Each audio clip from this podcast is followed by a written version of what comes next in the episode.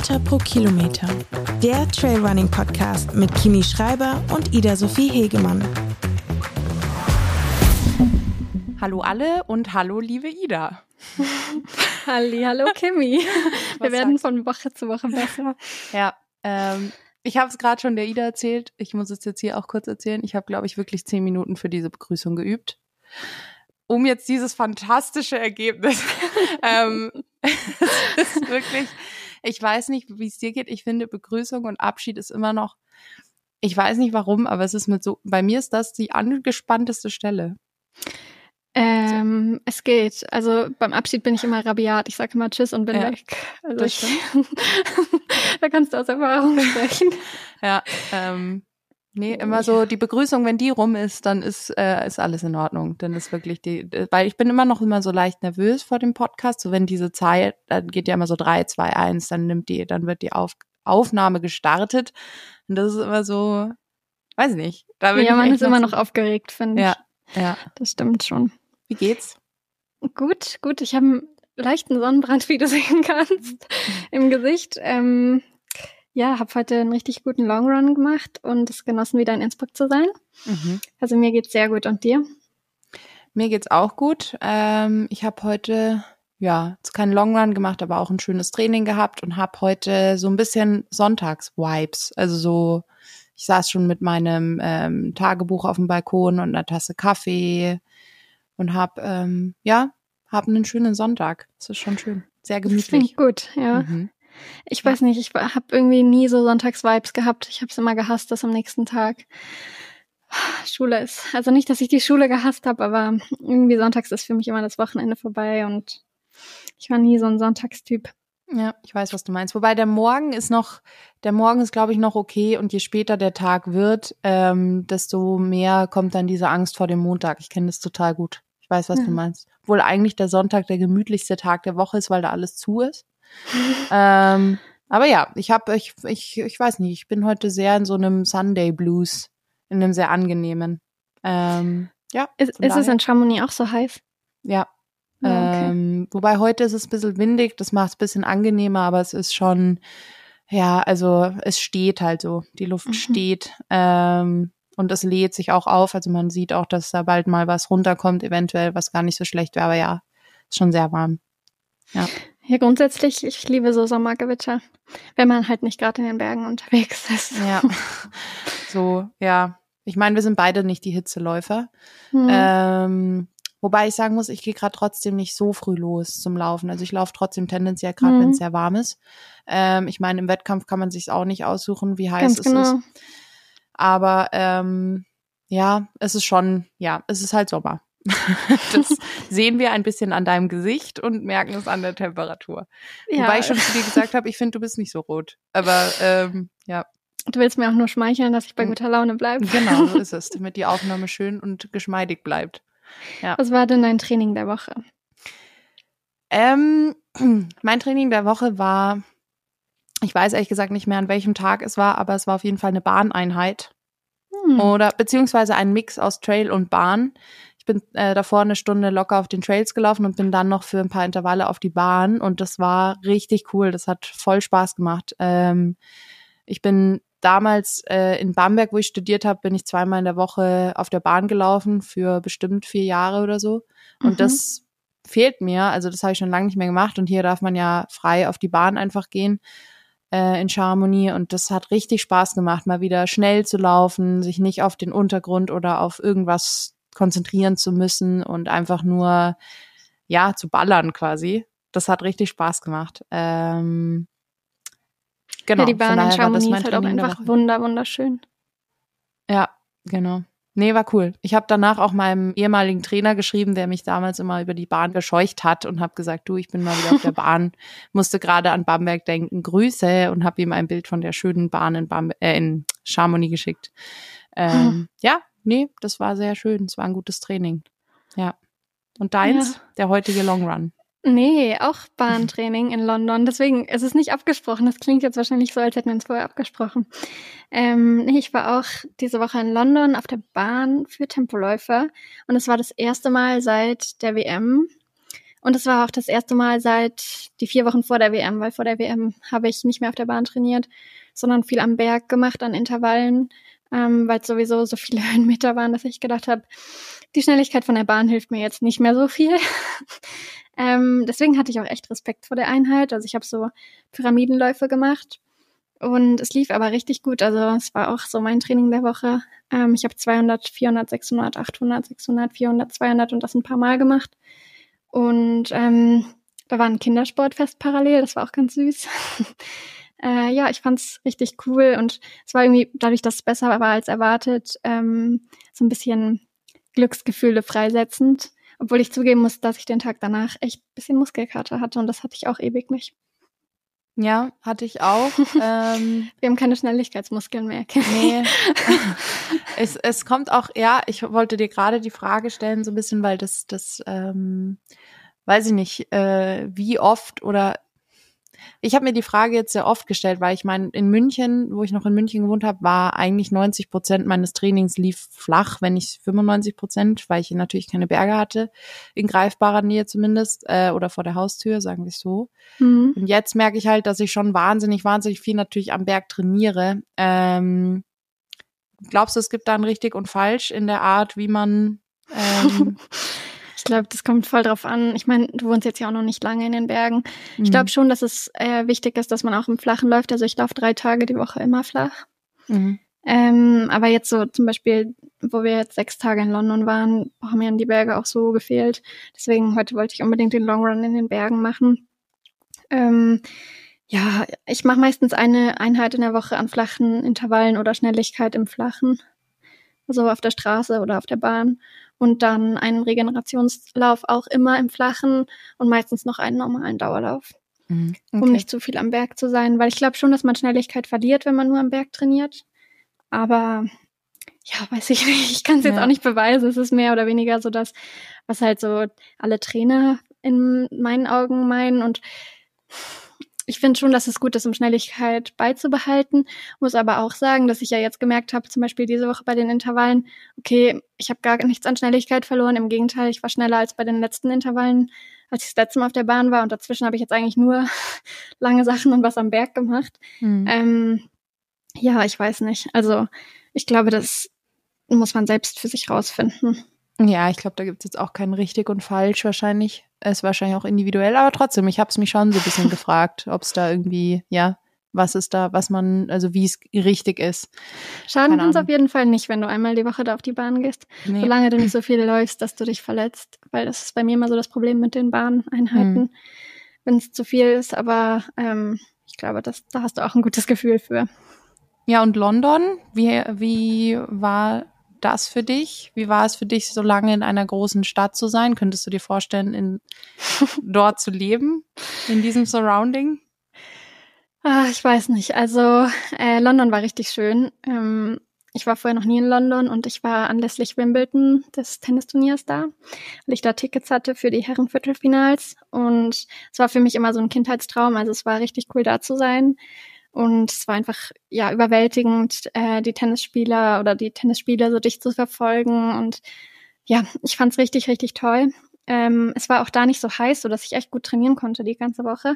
Also wenn man im Sommer ein Trainingslager machen will, um der Hitze zu entfliehen, nach London fahren. Es regnet auch einfach immer zu zwischendurch ganz bisschen. Also es war echt wirklich ähm, schön. Aber ich muss schon sagen, wir haben uns auch sehr auf Innsbruck gefreut. Also die Berge haben mir dann doch wirklich sehr gefehlt und auch so ein bisschen die Sonne und ähm, ist, glaube ich, ein gutes Zeichen, wenn man sich auch freut aufs Nachhausekommen. Ja, das glaube ich auch. Aber jetzt so, weil du hast ja früher mal Tennis gespielt, mhm. ähm, da jetzt so zuzugucken, hat das was in dir ähm, ausgelöst? Hättest du jetzt gerne deine Tenniskarriere äh, wieder gehabt oder bist du froh, dass du beim auf den Trails gelandet bist? Ich bin sehr froh, dass ich auf den Trails gelandet bin. Also ähm, ja, ich weiß nicht. Ich finde, also Tennis ist nach wie vor ein toller Sport. Ich muss sagen, ab dem Moment, wo ich mich dazu entschieden habe, zum Laufen komplett zu wechseln und das Tennis zu lassen, habe ich nie wieder einen Schläger in die Hand genommen. Mhm. Ähm, also ich habe echt von fünfmal die Woche Training auf null und es auch dabei belassen und halt von Wochenenden dann Turniere und Punktspiele. Also wirklich von null auf 100 damit aufgehört und es auch nie bereut, muss ich sagen, nie. Ich finde, es ist auch mental ein ganz, ganz harter Sport. Ähm, ich war nie so, dass ich auf den Platz gegangen bin und gedacht habe, boah, heute gewinne ich, wenn ich wusste, die ist besser als ich. Und das ist, glaube ich, so das Grundproblem. Mhm. Also es ist ganz gut, dass ich beim Laufen gelandet bin. Ja, okay. Ja, ich, ja, ich finde Tennis schon auch sehr, sehr genial. Ein cooler Sport. Es sah auf jeden Fall sehr cool aus. Also ich war schon, ja, also mich jetzt auch, mich wird's schon wahnsinnig auch mal interessieren, wie da so die Stimmung ist, aber ja, vielleicht irgendwann mal. Wenn ja. ich mal ein Trainingslager in London mache, vielleicht lässt sich ja verbinden mit, äh, mit Wimbledon. Genau, vielleicht hören das hier die richtigen Leute. Ich meine, ich bin auch nur an die Tickets gekommen, weil jemand im Interview gehört hat, dass ich gesagt habe, dass das mein Kindheitstraum war. Also wenn das hier die richtige Person hört, Kimi und ich möchten gerne nächstes Jahr zusammen nach Wimbledon fliegen. Ja. Nein. Ja. Wir können es ja mal versuchen. Ja, ähm, wollen wir ins Wochenende starten, also in die aktuellen Resultate? Ja, leg gerne los. Klingt gut. Am Wochenende war mit dem Dolomite Sky Race ähm, das dritte Rennen der Golden Trail World Series nach Zegama und Mont Blanc Marathon mit kurzen 22 Kilometern und knackigen 1800 Höhenmetern. Ähm, ich bin das Rennen auch schon mal gelaufen, es ist absolut schrecklich. Größten Respekt an alle. Nein, es ist ganz cool, aber der Downhill ist echt Wahnsinn. Äh, gewonnen bei den Männern hat Elosi Elasoy und das war, glaube ich, auch sein erster Sieg in der Golden Trail Series und er läuft die jetzt echt lange schon mit. Also freut mich sehr für ihn. Zweiter Roberto De Lorenzoni von Brooks und dritter Frederic Tronchard. Der ist da irgendwie immer ganz gut bei dem Rennen. Ist, glaube ich, einfach ein guter Skyrunner. Ähm, vierter Stian Angermund, der aktuelle Weltmeister. Deswegen sage ich das jetzt einfach noch. bei den Frauen hat gewonnen Judith Weider, was mich auch riesig freut. Äh, sie hat das Rennen vor zwei Jahren, glaube ich, gewonnen, auch in Streckenrekordzeit. Und ja, einfach Wahnsinn, das so zu wiederholen.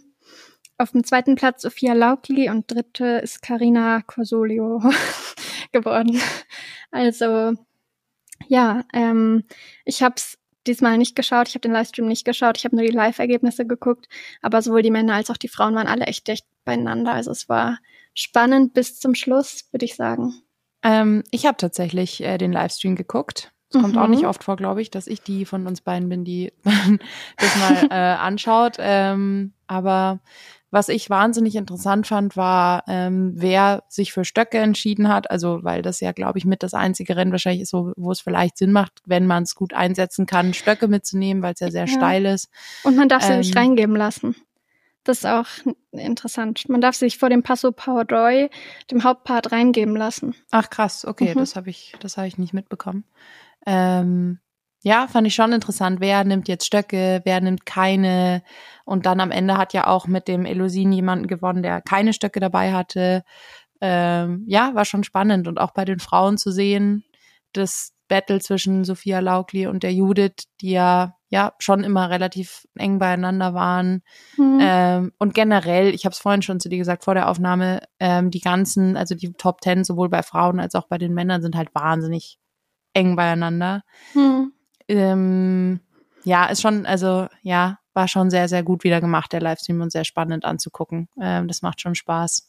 Mich würde das Rennen ehrlich gesagt sehr reizen mal. Echt? Ähm, ja, du darfst halt ja. halt im Downhill ähm, eigentlich so runterlaufen quasi, wie du willst. Also es gibt schon Fähnchen, aber du kannst den direkten Weg suchen. Mhm. Und es ist wahnsinnig technisch. Aber sonst ist es schön. Also ich habe den Uphill auch richtig cool gefunden und ja, es ist ein tolles Rennen. Ich will auch nichts Falsches sagen, den Stöcken. Es war damals zumindest noch so, dass du die dir reingeben lassen konntest. Mhm. Ich weiß nicht, ob sich das inzwischen geändert hat. Ist denn Judith mit Stöcken gelaufen? Weil Sophia ist es ja. auf jeden Fall nicht. Ah, okay. Mhm. Mhm. Und ich finde es auch krass bei der Sophia. Ich meine, ich habe, äh, sie macht ja jetzt Trailrunning noch nicht so lange, wenn ich richtig informiert bin, oder? Seit letztem Jahr? Ja, ich glaube, sie machen das schon im Sommer auch immer alle, die Skilangläufer. Also sie mhm. ist vorher keine richtigen Rennen so in Europa, glaube ich, gelaufen, bis auf mhm. letzten Sommer. Aber dann, dass sie halt dennoch dann bei so einem technischen Downhill halt trotzdem hm. auch so, hm. ja, halt dominant ist, finde ich schon krass. Also finde ich sehr, sehr ich glaub, stark. Ich glaube, damit hat auch keiner gerechnet, weil ich habe die Pressekonferenz mir vorher angeschaut und da war es schon so, dass alle so ein bisschen haben durchhören lassen, naja, sie hoffen, dass sie dann im Downhill Zeit auf die Sophia gut machen. Mhm. Ich glaube, es hat keiner damit gerechnet, dass sie das so gut hinbekommt. Ja, ein, ein Naturtalent. Ähm, Oder wahnsinnig angstfrei, wer weiß. Oder das. Oder, Oder beides. beides. Ja. Ja, ansonsten war noch Hardrock 100 in Amerika. Ähm, da ja, hat gewonnen Aurelio Dünard, glaube ich, wenn man es richtig ausspricht. Also die ersten drei Männer sind alles Europäer gewesen. Ähm, dann vierte Overall und erste Frau Courtney Dowalter. Also innerhalb von drei Wochen jetzt zweiter 100 Meiler und auch ihr zweiter Sieg und ihr zweiter Streckenrekord. Einfach unglaublich. Sie hat, ähm, glaube ich, die erste Hälfte des Rennens auf dem zweiten Platz gelegen, hinter Anneliese Rousseau, die zweite geworden ist und siebte Overall geworden ist, also auch ein super Rennen gemacht hat. Und man muss schon sagen, dass Courtney einfach, sie ist einfach eine Nummer für sich, da kann niemand mitlaufen. Das ist Wahnsinn. Ähm, also ich wusste ehrlich gesagt bis kurz vor dem Rennen gar nicht, dass sie das laufen will, dass es tatsächlich, also dass sie, da, dass man da überhaupt drüber nachdenkt, weil sie ja auch beim Western States vor drei Wochen so ein krasses Rennen gemacht hat. Hm. Ähm, ich glaube, sie ja. hat die Kombi letztes oder vorletztes Jahr schon mal versucht mhm. und ist dabei bei einem der beiden Rennen ausgestiegen und deswegen wollte sie es, glaube ich, nochmal versuchen. Mhm.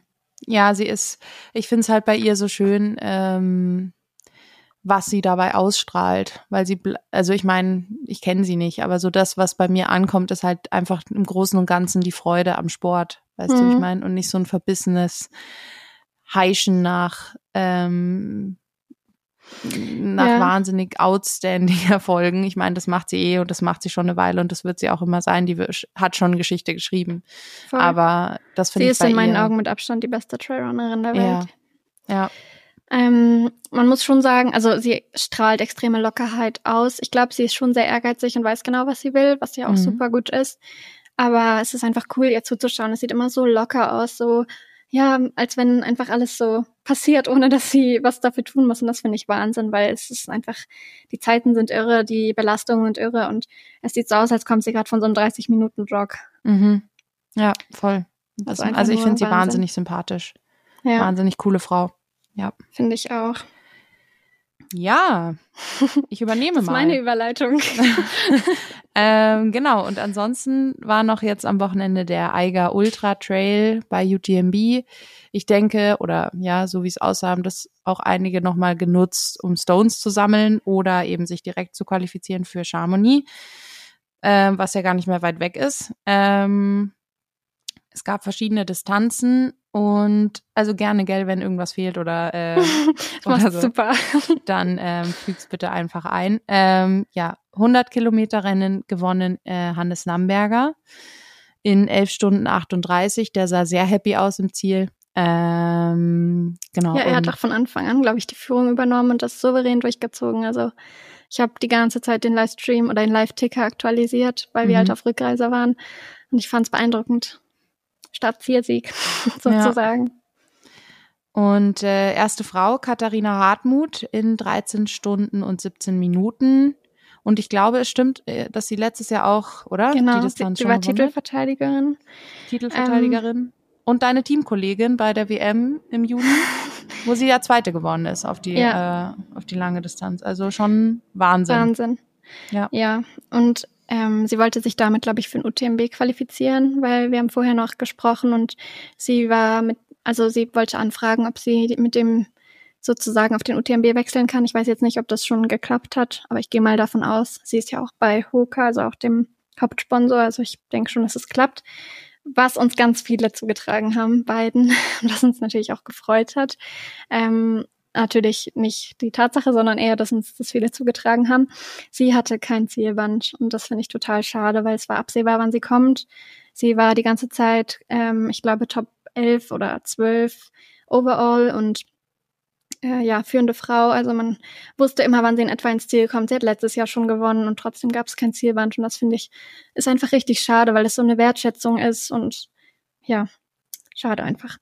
Ja, also ähm, man hat halt direkt wieder diesen, diesen Vergleich zwischen dem Zieleinlauf vom Hannes und dem Zieleinlauf von ihr, die genau dieselbe Strecke gelaufen sind, genau die, äh, beide eine Wahnsinnsleistung erbringen und es geht da, äh, ja, keine Ahnung, ich finde es wahnsinnig schade, dass dann dieser Moment so äh, quasi geschmälert wird, dadurch, dass einfach dieses Band fehlt und damit einfach auch so ein bisschen die Aufmerksamkeit auf die Tatsache, dass sie jetzt die Tagessiegerin ist. Mhm. Ähm, ja, Schade. Voll. Sehr, sehr schade. Wir werden auch hoffentlich nicht müde, das zu erwähnen. Ähm, ja, irgendwann klappt es, irgendwann klappt's und ja, dass es nahtlos Nein. klappt bei jedem Wettkampf. Dann gab's die 51 Kilometer Distanz mit 3100 Höhenmetern, wo auch ich eigentlich geplant hatte zu starten. Hat auch ein bisschen gezwickt, muss ich sagen, zuzugucken, ähm, hat aber auch sehr viel Spaß gemacht, weil viele aus meinem Team gelaufen sind und ich glaube, so wie ich es mitbekommen habe, alle sehr, sehr zufrieden waren mit ihrem, mit ihrem Rennen. Gewonnen hat der Petter Engdahl in vier Stunden 48 hatte, glaube ich, von Anfang an einen sehr guten Lauf ähm, und hat wieder mal bewiesen, dass er einfach gerade absolut stark unterwegs ist. Ähm, ja. Zweiter Platz Stefan Wenk dritter Platz Andreas Reiterer und ähm, der hat sich richtig nach vorn gearbeitet, so ja. wie ich das verfolgt habe. Der war, glaube ich, knapp in den Top 15 am Anfang mhm. und hat sich echt bis zum Ende erst auf Platz drei vorgearbeitet, also auch Wahnsinn. Und auch Wahnsinn, was er für ein Pensum im Moment ähm, an Rennen macht, finde ich. Ja. Also Hut ab. Äh, auch ein sehr, ja, sehr speziell. Also ich wüsste nicht, ich wüsste wirklich kein Rennen, wo er nicht war. So grob. ähm, er war wirklich überall und überall sehr stark vertreten. Ähm, ja, sehr ähm, stark, das stimmt. Ja, und Teamkollegen, ja, Martin Antermatten vierter Platz und der Marcel Höche ist sechster geworden. Genau, und bei den Frauen auf die Distanz, Emily Forsberg mit fünf Stunden 59 ist die einzige Frau, die unter sechs Stunden geblieben ist. Ähm, deine Teamkollegin, die Elsie Davis, ist zweite geworden, hat sich für den OCC qualifiziert, also beide natürlich. Ja, Anne obwohl sie geschrieben hat, sie weiß noch nicht, was sie läuft. Da habe ich auch kurz Ja, das habe ich auch gesehen. Ähm, ja. Ob sie sich heißt für den CCC damit... CCC oder was?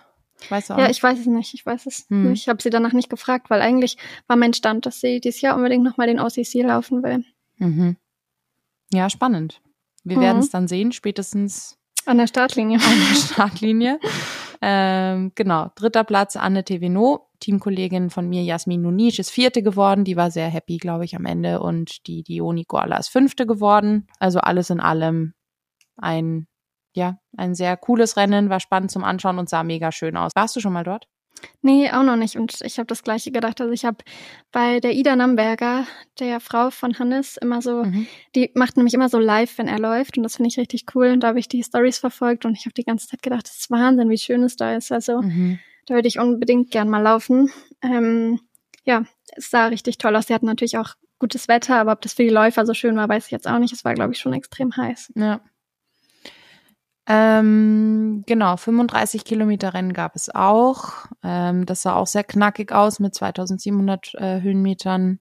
Da hat der Robbie Simpson gewonnen in drei Stunden 21 und ähm, erste Frau ist die Dani Moreno in drei Stunden 49 geworden und ist auch damit fünfte overall geworden.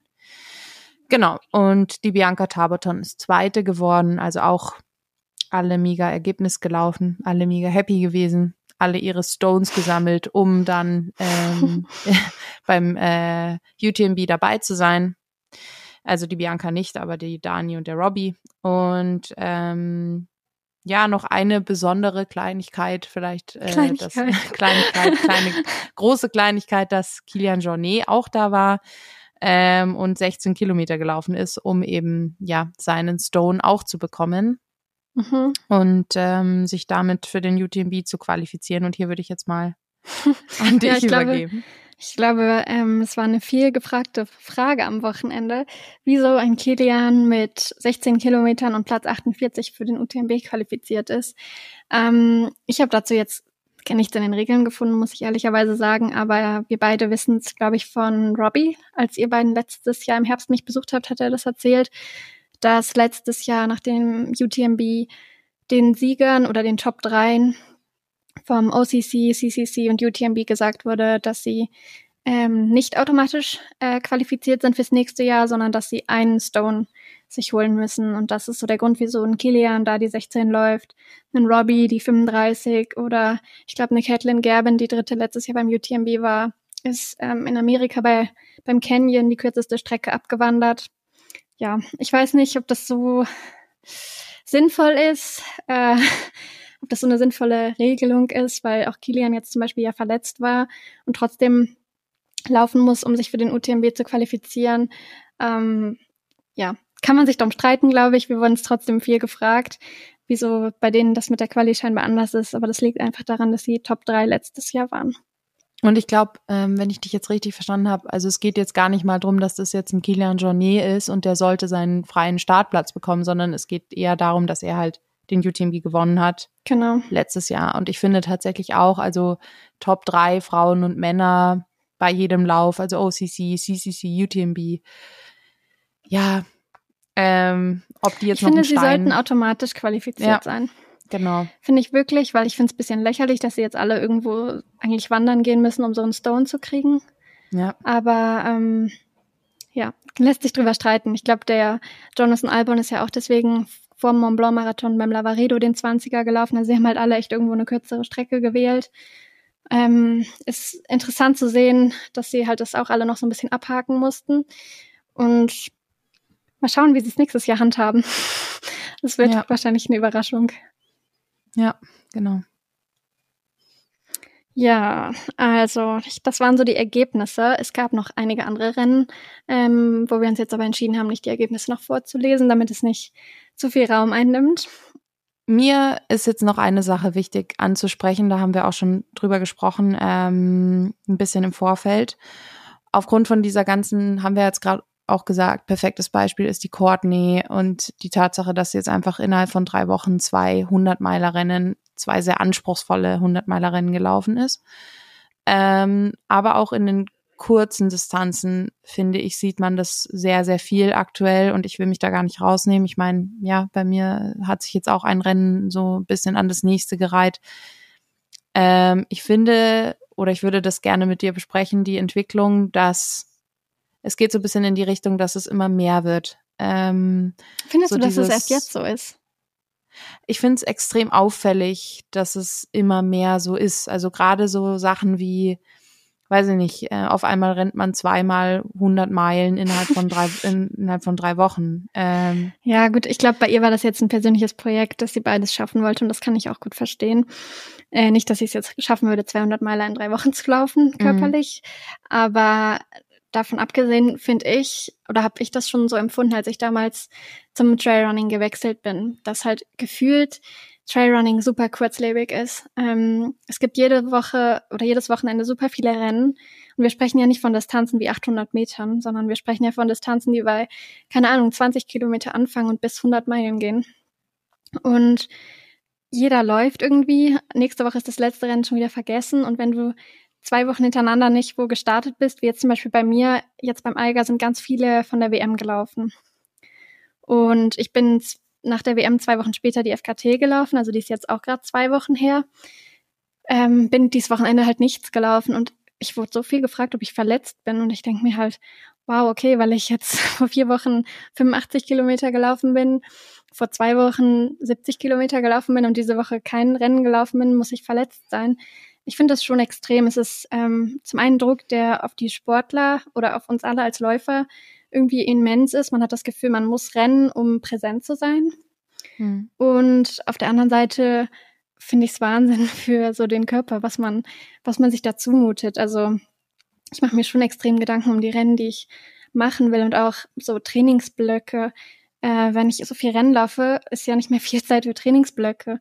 Und ich verstehe, wenn man Rennen als Trainingsläufe nimmt oder als Ersatz für Threshold Runs oder was weiß ich, kürzere Distanzen läuft oder mal eine lange Strecke, um so einen Long Run drin zu haben. Aber so dies jedes Wochenende an der Startlinie stehen und mal kurz 40 Kilometer rennen, ist schon Wahnsinn. Da gebe ich dir voll und ganz recht.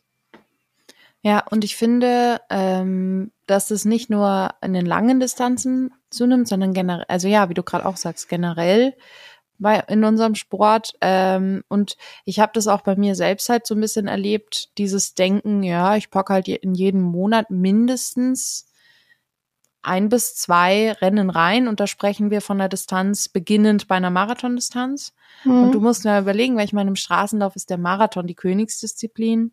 Bei uns ist das jetzt irgendwie so ein, ja, keine Ahnung, habe ich manchmal das Gefühl, das ist so die Larifari kurze Distanz, da gehen schon mal drei in einem Monat. Ähm, das ist ein Wahnsinn eigentlich. Und äh, ja, schau mal auf die Straße. Also ein Marathonläufer, ein Professioneller läuft höchstens zwei im Jahr, einem im Frühling, einem Herbst. Ja, und äh, das macht er ja auch unter anderem, um gescheit jeweils trainieren ja, genau, zu können. Weil es trainingstechnisch Sinn macht und auch von genau. der Regeneration her. Hm. Ja, und warum? Ich meine, bei uns kommen jetzt auch noch Höhenmeter hinzu. Ähm, und ich, ja, ich, ich finde es sehr schade, dass das irgendwie in die Richtung geht, dass dieses, dass das alles, also wenn man quasi einfach auch mal sich einen Monat aus einem Renngeschehen rausnimmt, dass das immer, ja, dass das, dass da oft gedacht wird, es stimmt was nicht. Aber es kann ja auch einfach mhm. mal aufgrund von einem Trainingsblock sein oder äh, weil man einfach auch nicht sich nicht danach fühlt zu laufen, wie jetzt bei mir zum Beispiel, äh, weil irgendwie gerade die ja. Umstände nicht so gut sind oder was auch immer. Ähm, ja, fand ich irgendwie, ist mir einfach aufgefallen, letztens eben beim Marathon Mont Blanc, wo man eben wahnsinnig viele Athleten auch gesehen hat, die wirklich so viele Rennen in so kurzer Zeit gelaufen sind und da teilweise auch selbst von sich sagten, sie fühlen sich müde und da hatte das Rennen noch nicht mal begonnen. Und das ja. ist irgendwie auch so was, weil eigentlich sollte ja ein Wettkampf dann wirklich, da sollte man, glaube ich, oder will man ja einfach auch 100 Prozent dann fit an der Startlinie stehen und zeigen, was man kann, was man aber vielleicht auch gar nicht kann, wenn man noch nicht mal richtig regeneriert hat von dem Wettkampf davor. Ähm, ich glaube, ja. es ist halt ein schwieriger Spagat, weil zum einen bringen das so ein bisschen die Serien mit, also wenn du die Golden Trail World Series laufen willst oder auch eine National Series, du musst mhm. erstmal sowieso die drei Rennen machen, die reinzählen und dann das Finale. Ähm, dann weißt du aber, wenn du alle Rennen mitmachst, zählen die drei besten. Also entweder du entscheidest dich taktisch oder du läufst einfach alle und guckst, welches, welche drei deine besten sind. So summieren sich die Rennen schon. Dann mhm. möchtest du aber doch beim UTMB über den OCC oder CCC oder UTMB ähm, für sich starten. Also musst du auch noch ein UTMB World Series Rennen reinnehmen. Dann gibt's noch das ein oder andere lokale Rennen, wo ob das jetzt ein Sponsor ist oder weiß ich nicht, sonst wer sagt, äh, wäre toll, wenn du startest. Es summiert sich, glaube ich, einfach schnell und das mhm. ist, glaube ich, so ein bisschen die Schwierigkeit, sich da rauszunehmen und zu sagen, nein, das sind meine Schwerpunkte. Ähm, ich muss sagen, ich habe, also ich kann es jetzt ganz gut, muss aber auch sagen, dass ich daraus nur gelernt habe, dass ich es 2019 zum Beispiel gar nicht hinbekommen habe. Da bin ich die Four Trails gelaufen als erstes Etappenrennen in dem Jahr mit vier Etappen. Dann bin ich die Golden Trail World Series gelaufen. Dann bin ich so nationale Rennen gelaufen wie Zugspitz. Dann bin ich beim Transalpine Run die acht Etappen gelaufen. Und ich hatte da schon arge Fußschmerzen und bin den Transalpine Run mit einer Stressfraktur gelaufen. Also ähm, habe danach dann länger pausieren müssen, musste beim letzten Golden Trail World Series Rennen in, Sch in Schottland war das, glaube ich. Oh, ich will jetzt nichts Falsches sagen, aber bei diesem Ring of Steel sagen, okay, ich laufe nicht, ich bin verletzt. Mhm. Ähm, ja, ich, also ich kann es jetzt, aber es musste sozusagen erst gezeigt werden, ähm, wo die Grenzen sind. Und das ist schon schwierig. Ich wünsche natürlich keinem, dass man so die Erfahrung macht, aber deswegen, ich finde, es ist schon länger so, dass es beim Trailrunning ein ganz großes Ding ist und ja, was, was man einfach kritisch sehen muss. Und ich kenne schon auch das Gefühl, jetzt äh, bin ich seit der WM kein Rennen gelaufen, auch wenn ich zwischendurch die FKT gelaufen bin. Jetzt steht mir so ein mhm. acht Wochen Trainingsblock bis zum UTMB bevor. Und klar, ich plane schon ein Trainingsrennen, aber sonst nichts. Und wie oft werde ich da noch gefragt, wieso ich keine Rennen mehr mache? Ja, also ich muss sagen, ich bin da, also ich bin, ja, ich, ich rede jetzt kritisch drüber, aber ich ähm, bin da ich auch glaub, noch ich nicht Ich habe letztes so Jahr schon mal zu dir gesagt, boah, krass, du läufst voll viele Rennen, oder?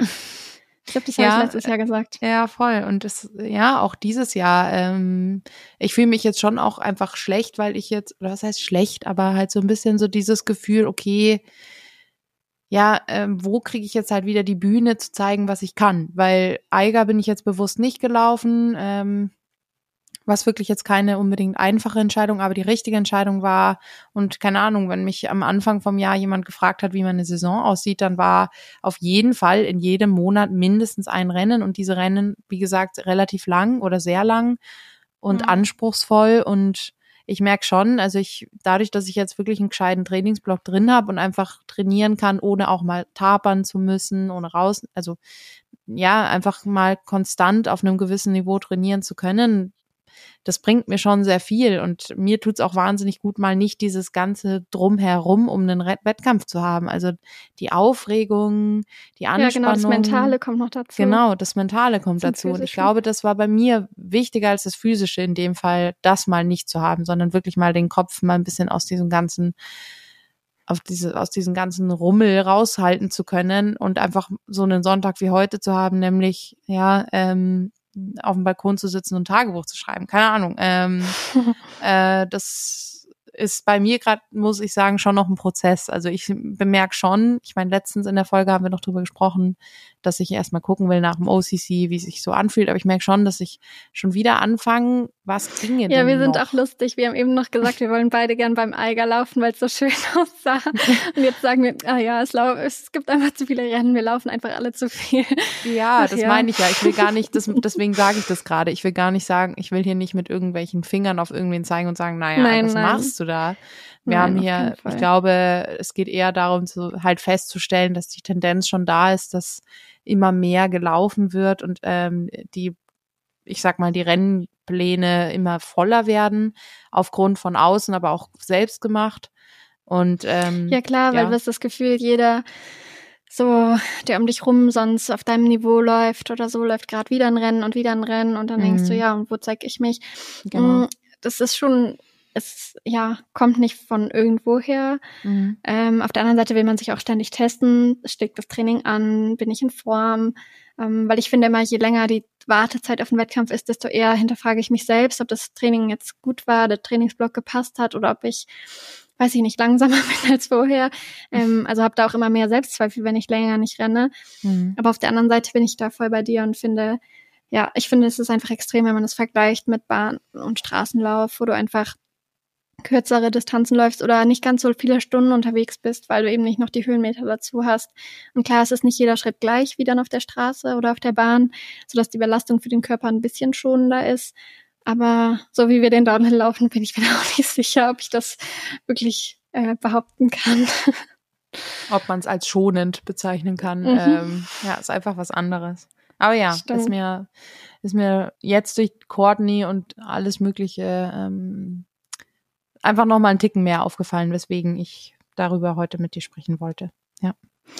Ja, also für mich Courtney ist eigentlich so mein größtes Vorbild, deswegen will ich jetzt nicht, dass das so negativ mitschwingt. Nein, Aber nein, ich ich laufe keine 100 Meilen in zwei Wochen oder drei Wochen. Es ist nicht negativ gemeint, sondern äh, das war halt so dieses, oh wow, ist das jetzt quasi der neue ja. Maßstab, ähm, geht's dahin, wird das irgendwann erwartet, so soll man dann quasi, entweder läuft man 200 Meiler in drei Wochen oder halt 10, 50 Kilometer Rennen in drei Wochen, also halt so, wo geht das hin? Das war eher so meine Frage, als ich das halt gesehen habe, aber das soll Nein, nicht voll. ihre Leistung schmälern oder negativ einordnen. Ich bin großer Fan. Grüße gehen raus an. An Courtney, die sicher diesen Podcast ja, Die sich sicher unseren Podcast an. Denke ich ja, auch. Ja, auf jeden Fall. Ähm, ja. Ja, jede Woche eine Stunde Deutsch. Mit Ida und Kimi. Ganz eh. qualifiziert. Ja. ja. Wir haben eine Community-Frage und die werde ich dir jetzt als erstes stellen. Äh, wie überholt man in einem Rennen auf Single Trails? Ähm, also ich musste tatsächlich, wo ich diese Frage gehört habe, ich musste sofort an Südafrika denken im Mai. Ähm, mhm.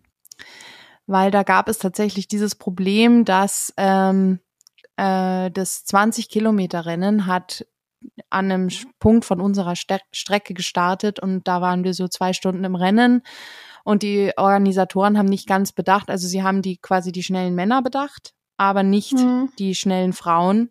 Ähm, und wir sind quasi genau in die lang, also in die letzten Läufer von den 20 Kilometer, von der 20 Kilometer Strecke reingelaufen. Und das war wirklich ein wahnsinnig schmaler und sehr, sehr technischer und rutschiger Trail.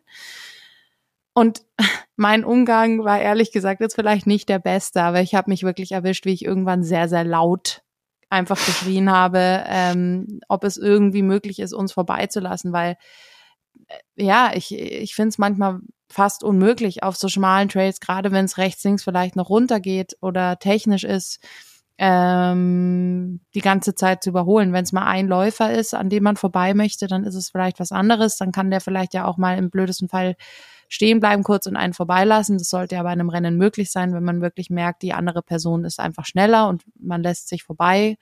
Aber das war wirklich, ähm, das waren einfach wahnsinnig viele Leute, die es gab, da zu überholen gab. Und ich habe mir irgendwann wirklich keinen anderen Ausweg mehr ja gewusst, als quasi laut auf mich aufmerksam zu machen und zu sagen, Leute, könnt ihr mich bitte vorbeilassen? Ich, ähm, ja, äh, weil da sind auch viele dann einfach gewandert und dann haben, ja, mhm. die versucht, sich irgendwie an den, keine Ahnung, manche zumindest irgendwie mich vorbeizulassen, manche haben es nicht gemacht. Irgendwann bin ich dann ähm, äh, am Rand vorbei, äh, bin irgendwann auf dem Hintern dann äh, woanders runtergerutscht, um dann neben dem Trail zu laufen. Das ging Gott sei Dank, geht natürlich nicht immer ja, also ich habe da jetzt auch noch nicht die perfekte Taktik gefunden. Ich glaube, ich würde wirklich im Notfall, würde ich merken, ich komme nicht vorbei, weil die Person selbst konzentriert ist oder keine Ahnung oder vielleicht mich nicht vorbeilassen kann, muss man halt warten, mhm. bis sich eine Situation ergibt, wo man sicher überholen kann oder man macht halt auf sich aufmerksam und fragt, hey, kann ich kurz vorbei? Ähm, das sind so die zwei Dinge, die ich da immer mache, weil einfach von hinten angerauscht kommen und jemanden dann vielleicht irgendwie, weiß ich nicht, zur Seite schubsen oder so, das macht man natürlich nicht. Ähm, hm. Das ist jetzt so mein Herangehen daran. Ich weiß nicht, wie machst du das? Ja, es ist interessant zu hören, weil also ich finde, es gibt drei ähm, unterschiedliche Sachen. Einmal, wie du gerade gesagt hast, dass man sozusagen in ein anderes Rennen reinläuft. Das ist halt bei UTMB, bei den World Series Rennen manchmal so. So war es auch in Kroatien oder in Nizza. Wobei ich sagen muss, da habe ich es immer so gemacht, dass ich von hinten quasi angefeuert habe und dann hat einen jeder vorbeigelassen, weil er realisiert okay. hat, okay, sie läuft eine andere Strecke. Mhm. Und da waren auch alle immer richtig rücksichtsvoll und schnell. Ähm, ja, da habe ich es eigentlich jeweils nur gut erfahren. Aber ja, ich finde, es ist auch für die Person schwierig, die überholt wird. Man verliert da schon auch seinen Rhythmus. Und die andere Situation ist ja, wenn man zusammen startet. Und ich erinnere mich, bei meinem allerersten Trail hat damals Philipp gesagt, weil da bin ich ja mit ihm zusammen, ähm, also mit dem Philipp Reiter, die Gastetappe gelaufen beim Transalpin. Da hat er gesagt, wir müssen echt schnell starten, weil da vorne geht's dann auf den Single Trail und wenn wir da anstehen, haben wir verloren. Und das habe ich eigentlich immer so beibehalten, dass ich so Probleme beim Start oder nach dem Start nie bekomme. Und bei der WM war das ja dann aber schon anders. Und beim CCC letztes Jahr auch, da hat's mich total gestresst, wenn die Leute um mich rum mit ihren Stöcken umeinander geschlagen haben. Ähm, da habe ich auch immer überlegt, wie komme ich hier am besten vorbei? Und die meisten lassen einen dann natürlich nicht vorbei, weil sie zum Beispiel selber auch gern überholen würden nach vorne oder halt gestresst sind, weil sie nicht vorankommen. Das fand ich bei den beiden Rennen echt schwierig und habe da auch nicht so die Lösung gefunden, außer geduldig zu sein und sich zu sagen, das Rennen ist noch lang. Und dann habe ich einmal letztes Jahr in Annecy noch eine andere Erfahrung gemacht da sind wir ähm, für The North Face eine Staffel gelaufen und sind nach dem Maxi Race von Annecy gestartet. Wir sind im letzten Startblock gestartet. Das haben die so gehandhabt. Und ich bin die ersten 20 Kilometer gelaufen, also wollte ich dementsprechend schnell laufen. Und man musste halt diese 500 Leute aus den anderen Wellen überholen. Und es waren auch Single Trails und ich habe ohne Pause nur Pardon und Merci gesagt mhm. und bin überhaupt nicht vorangekommen und mhm. habe ja, ich weiß, dass die Brittany, die ist damals in der anderen Staffel gelaufen und war Startläuferin, rabiat in alle reingelaufen ist und super schnell dann weg war. Aber das habe ich irgendwie nicht hingekriegt, weil ich habe mich irgendwie richtig schlecht gefühlt, so in die Leute reinzurennen, ihnen das Gefühl zu geben, sie sind langsam und sie dann aus dem Rhythmus zu bringen. Und ja, ich finde es voll schwierig zu beantworten. Klar, ich bin da auch nur eine Staffel gelaufen, also es ging jetzt nicht um den ganz großen Sieg, aber ich finde es eine richtig schwierige Frage, weil mir geht's auch oft so, dass ich im Uphill Leute überhole und dann bin ich dafür die, die dann im Downhill, der darauf folgt, von den ersten drei, vier Männern überholt wird, die ich eben noch überholt habe. Und da bin ich immer dankbar, wenn die halt sich nicht an mir vorbei, ja, also wenn sie halt fragen oder mich vorwarnen, so dass ich aus dem Weg gehen kann und nicht einfach an mir vorbei rennen wie gestört, so dass ich stolpere. Und deswegen es ist schon ein schwieriges Thema. Knifflige ja. Frage. Ich glaube, der, der beste Fall ist, weil ich erlebe das auch manchmal im Downhill, wenn es irgendwie technisch ist, wo ich dann einfach auch ein bisschen langsamer bin. Mhm. Ähm, wenn du halt, wenn man hört, dass jemand kommt, der offensichtlich schneller ist und im besten Fall geht man halt einfach selber aus dem Weg, wenn mhm. es eben der Trail möglich macht. Das ist ja einfach nicht immer so, dass wirklich diese Frage gar nicht kommen muss und das finde ich halt schon schön, wenn man einfach merkt, da ist schon, man achtet einfach auch gegenseitig auf sich. Mhm. Also man ist nicht nur bei sich, sondern man schaut schon auch, okay, die Person ist jetzt einfach hier schneller, komm, ich lass dich schnell vorbei, das tut mir nichts und äh, ich mag es auch nicht, wenn mir jemand in den Hacken hängt, wenn ich halt jemanden ausbremse. Ja, ähm, weil das setzt mich nur unter Druck und ich habe das Gefühl, okay, ich muss jetzt schneller und im blödesten Fall fällt man halt dann hin aufgrund von Druck oder Un äh, Unkonzentriertheit. Mhm. ähm, aber ich habe tatsächlich in Südafrika hat mich das echt wahnsinnig viel Energie gekostet und das ist mhm. wirklich, das hat mich so gefrustet, dass einfach ich da jetzt hundertmal sagen muss, ähm, sorry, excuse me, ähm, die ganze Zeit und ich bin wirklich irgendwann einfach auch genervt gewesen und unfreundlich geworden, weil wahnsinnig viele eben nicht aus dem Weg gegangen sind, obwohl sie mich gesehen haben und obwohl sie gesehen haben, ich bin gerade einfach auch einfach schneller unterwegs. Ja. Ähm, ja, man darf dann halt nie vergessen, weißt du, vielleicht war es ihr erster Trail, sie waren total unsicher oder sie waren schon total müde oder haben dich echt nicht gehört, weil sie so im, im Tunnel waren. Mhm. Ich glaube, es ist schwierig, weil es ist mir sicher auch schon mal passiert, dass ich wem, der im Downhill deutlich schneller war als ich und der vorher hm, keine Ahnung, Story oder irgendwas gerufen hat, dass ich dem nicht sofort aus dem Weg gesprungen bin, weil es selbst mhm. eine schwierige Stelle war oder weil ich selbst gerade so damit beschäftigt war, nach Konzentration zu suchen, dass ich das nicht gehört habe. Mhm. Deswegen will ich jetzt gar nicht sagen, dass es unverschämt ist, wenn man nicht aus dem Weg geht. Aber ich kann dich gut verstehen, weil gerade wenn man, wenn es dann um Sekunden oder Minuten geht, gut, es war jetzt bei dir nicht so knapp, sondern du hast weit geführt, aber man weiß es ja im Rennen manchmal nicht, dann ist es schon schwierig, weil man merkt, okay, ich verliere hier gerade echt arg Zeit, ich muss vorbei und es geht nicht. Also ich wusste das nicht, wie weit vorne ich bin. Und vor allem, es war noch relativ früh, also es war wie gesagt so zwei Stunden nach Start. Mhm. Und da will man halt auch nicht so viel Energie verlieren, weil mhm. mir, also es war wirklich auch dann ein sehr anspruchsvoller Uphill. Ähm, und ja, ich glaube, ich war dann einfach dann einfach irgendwann auch von der Rennsituation gestresst. Ähm, aber ja, es ist, glaube ich, für beide. Es ist im besten Fall muss man nicht groß kommunizieren und beide verstehen die Situation und lassen sich vorbei oder wie auch immer. Ähm, aber ja, ist für beide, glaube ich, es ist wirklich schwierig zu beantworten. Ich finde es auch eine, eine schöne Frage, eine sehr schöne mhm. Frage, mhm. aber eine sehr. Ich auch. Und ich glaube, dass auch gerade gerade wenn man so im Mittelfeld oder im hinteren Mittelfeld von Start wegläuft, hat man damit, glaube ich, viel zu tun. Auch hier bei unseren Trails in Österreich oder in Deutschland dass ähm, ja oft der Start noch recht breit ist und es dann relativ schnell nach ein, zwei Kilometern auf Single Trails geht und da viel angestanden wird. Und das finde ich echt schwierig. Also ja, wir haben leider keine ja. gute Lösung. Also wir haben jetzt viel drum geredet, aber wir haben leider keine ja. Lösung. Es war trotzdem nee, eine gute die, Frage. Ja, ich glaube, es ist auch so schwierig. Es ist, ich meine, jedes Rennen ist halt auch anders. Ich hatte das auch schon in Limone, weil da rennst du ja die ersten, weiß nicht, den ersten Kilometer durch die Stadt wo es auch schon recht eng ist und dann gehst du aber auf diesen Single Trail, der wirklich eng ist und wo Überholen wahnsinnig schwer ist und wenn du da ein bisschen zu weit hinten bist, was mir passiert ist, du kommst nicht an den Menschen vorbei und das mhm. ist nicht, weil dich keiner vorbeilassen will, sondern einfach es gibt die Chance nicht, dass du vorbeigelassen werden kannst. Deswegen, das, da ist halt dann wirklich so, wie du es vorhin gesagt hast, so dieses, ja, von Anfang an mitdenken quasi und vorne reinlaufen, so gut es halt geht, um dann mhm. genau die Situation zu vermeiden. Aber ja, schwierig, geht halt auch nicht immer. Ja, ja, das stimmt. Ja. Am besten, man kann sich selbst und alle drumherum sich auch selbst richtig gut einschätzen. Genau, das so wäre Floskel. unsere Antwort. Schwierig. Ja. ja, wir haben dann noch was anderes Positives, was uns zugetragen wurde. Ähm, eine Hörerin hat uns geschrieben, dass sie Glück, ja, also erstmal Glückwunsch in die Richtung. Sie ist Mama geworden und hatte aber einen Startplatz für den Meierhofen Ultrax und hat danach gefragt wegen Schwangerschaftspolicy weil sie bei uns gehört hat, dass wir darüber gesprochen haben, über UTMB und deren Schwangerschaftsregelungen und hat da angefragt und die haben wohl überaus positiv reagiert und ihr angeboten, den Startplatz nächstes Jahr wahrzunehmen. Und ja, das hat sie uns geschrieben. Das hat uns natürlich auch sehr gefreut. Ja, ist auch schön, dass das, ähm, ja, dass das jetzt bei Rennen halt einfach kommt und das ist ja auch also es sollte auch einfach so sein, dass ähm, werdende Mamas oder ganz frische Mamas, wie auch immer, dass diese Schwangerschaftspolicy einfach greift und dass man nicht, ähm, dass man einfach dann nicht dieses Rennen verpasst. Das hatten wir ja auch schon, dass es manchmal einfach auch wahnsinnig schwierig ist, an den Startplatz zu kommen oder sich für ein Rennen teuer. zu qualifizieren. Oder ja, ja, oder einfach das Geld zu verlieren. Keine mhm. Ahnung. Ähm, deswegen finde ich das eine wahnsinnig schöne, ein wahnsinnig schönes Zeichen, dass das halt jetzt wirklich einfach auch gesehen wird und angenommen wird und umgesetzt wird. Das hat uns sehr gefreut, ja.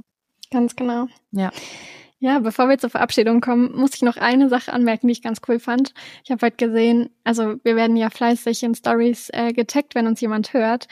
dass jemand damit angefangen hat, sein Training der Woche dazu zu schreiben. Und das fand ich extrem cool und da auch so einen Sticker gemacht hat. Ähm, Oh, Ja, deswegen, das wollte ich kurz erwähnen, das fand ich richtig cool. ja, das ist cool. Das ist eine coole Idee. Also Schön. wir freuen uns mega, wenn ihr den Podcast hört, aber wenn ihr ihn beim Laufen hört, ist es natürlich nochmal doppelt Props. Ja, cool. Sehr schön. Ja. Generell, ich finde, also, was man halt so, haben wir ja schon oft gesagt, aber das Feedback freut uns immer sehr. Sehr. Ja. ja, und sonst bewertet uns gern und schickt uns Fragen, wenn ihr Fragen habt. Auch wenn wir heute gezeigt haben, wir sind nicht gut im Antworten geben. Naja, aber da gab das, ja. Ist verbesserungswürdig. äh, Ich finde ehrlich gesagt eher, da gab es keine richtige Antwort. Ja, das stimmt. Schmäler stimmt. jetzt unsere, äh, unsere Fähigkeit auf Antworten einzugehen, nicht so. Ja. Gut. ja. Um es in deinem, in deinen Worten zu sagen, tschüss. Tschüss.